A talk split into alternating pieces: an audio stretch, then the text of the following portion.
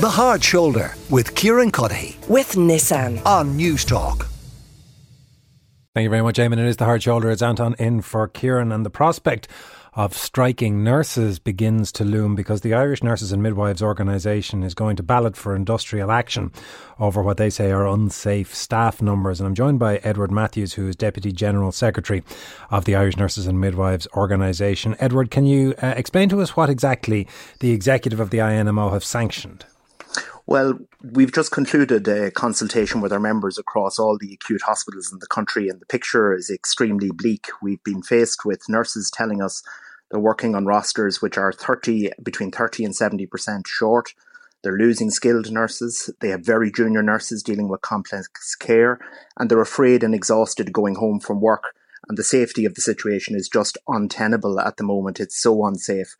And what they need are realistic plans to provide safe staffing levels and skills mix and a safe work environment. We've been to the HSE, we've been to the Department of Health, we've been to the houses of the Oireachtas, we've been to the Health and Safety Authority, and still we cannot get a funded workforce plan to show us how we're going to provide safety. Okay, but take us to today. What, what is the decision and recommendation so today? The, Executive Council have said to our members we understand how desperate the situation is and we're going to go location by location.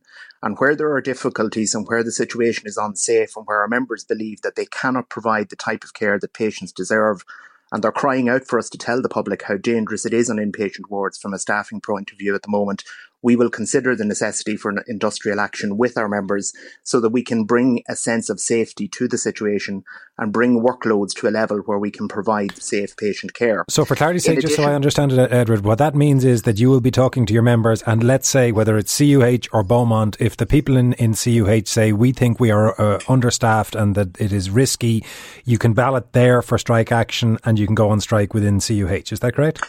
In individual locations and in the worst affected locations, we'll be talking to our members and the, depending on the level of the situation. But we want to avoid this. What we want is for people to put forward realistic plans where there is a realistic workload matched with a realistic uh, staffing level. These people are going to work and they're genuinely going home afraid. Nurses are going home afraid of what they've left undone at night. And the actual cries of exhaustion and the cries of despair that I heard in hospitals around the country in the last two weeks are just horrendous. If that's the and case, why are bring... you not looking at the possibility of national industrial action?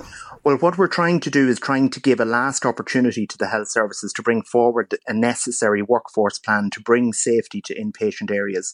In 2017, they committed to an annual funded workforce plan for nursing and midwifery, and they have consistently failed to deliver that. And we're continuously banging on every door that we can to get that. And we don't want to be in a situation of taking industrial action. It's the last thing we want. We but want if you are to, to do it, Edward, though, that's the bit. I mean, ultimately, industrial action functions as a way to put a gun to a head. It seems odd that you would pick a very small gun rather than going straight to the biggest available, which is nationwide industrial action. Well, first and foremost, what we're doing is we're targeting now, first of all, the areas which are in the most dire need, where we have seen people say to us that their roster is 70% short that very junior nurses are caring for people with very complex care needs and that the situation is untenable from the point of view of their safety, particularly from patient safety and for their uh, registration. And we're looking at those areas first. But again, even in those areas, that can be avoided if the employer comes forward with a realistic proposal to match the nature of care with a safe staffing level. And then we're giving the government an opportunity and the HSE an opportunity to come forward with a realistic plan to deal with the issue nationally. Nowhere is safe, but there are areas that are particularly egregiously unsafe. Anytime any uh, union suggests the possibility of balloting for industrial action, it begets a, a very obvious question, but it does need to be asked nonetheless, which is if, as you say, you are taking the areas where there is the greatest uh, risk and where there is the lowest level of staffing, if you then take industrial action and strike action in those hospitals or in those facilities, do you not greatly exacerbate that problem with an ultimate impact on patient care?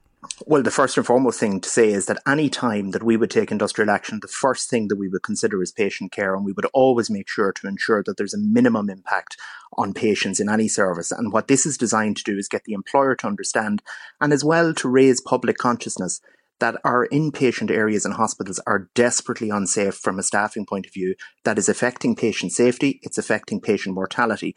And what we're trying to do is get the government to stand up and realize that the time has come to provide these people with a safe work environment, but more importantly, to provide patients with a safe care environment. The one message that I came back with most clearly from the meetings around the country was please tell the public how dangerous it is in our inpatient areas and please try and solve the problem. And our members, to be honest, their well is dry. They're running on empty after COVID, etc. But now the situation is getting even worse. We're losing more nurses. We're losing skilled nurses and we want the government to respond. We want them to bring forward a realistic funded workforce plan. Well, can I ask you about the nature safety and to avoid the industrial action? That I, is exactly what we want. Can I ask you about the nature of, of, of the specifics of what you are looking for from the government? Because the obvious response from government will be to point at Sláintecare, to point at the vast level of investment that there is within the health system, to point at the winter plan of 2022 through 2023, and the likelihood of a repeat of all of that. So in that, and con- what's notable, what's notably absent from all of those documents is any plan this is how many nurses we need, and this is the level of care that we can deliver with that amount of nurses to maintain safety within our hospitals. I won't go through the details of the research and other things that show you what safety means from a nurse staffing level, but what can I tell you is that when the nurse staffing levels go down, mortality and morbidity rates go up. Every document that you've mentioned has not one scintilla of a plan that we will recruit this many nurses to deliver safe care. And this is we're going to fund the employment of these nurses and we're going to work to recruit them domestically and overseas. And that's what we want. And that's what does not exist. And despite a commitment in 2017 for an annual plan, every year they have failed to deliver. If that's what you're seeking in terms of the specificity of those numbers from government, I assume it's a fair inference that you have an ideal number in your head at this point in terms of nursing numbers or nursing uh, staffing levels within a given institution.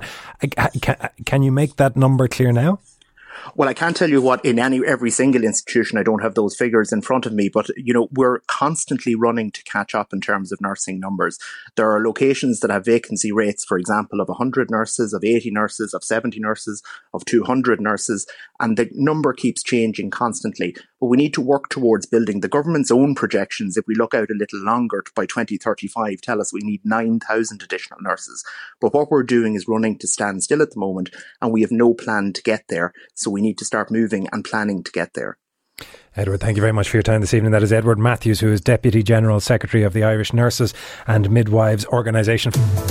The Hard Shoulder with Kieran Cuddihy. With Nissan. Weekdays from 4 on Newstalk.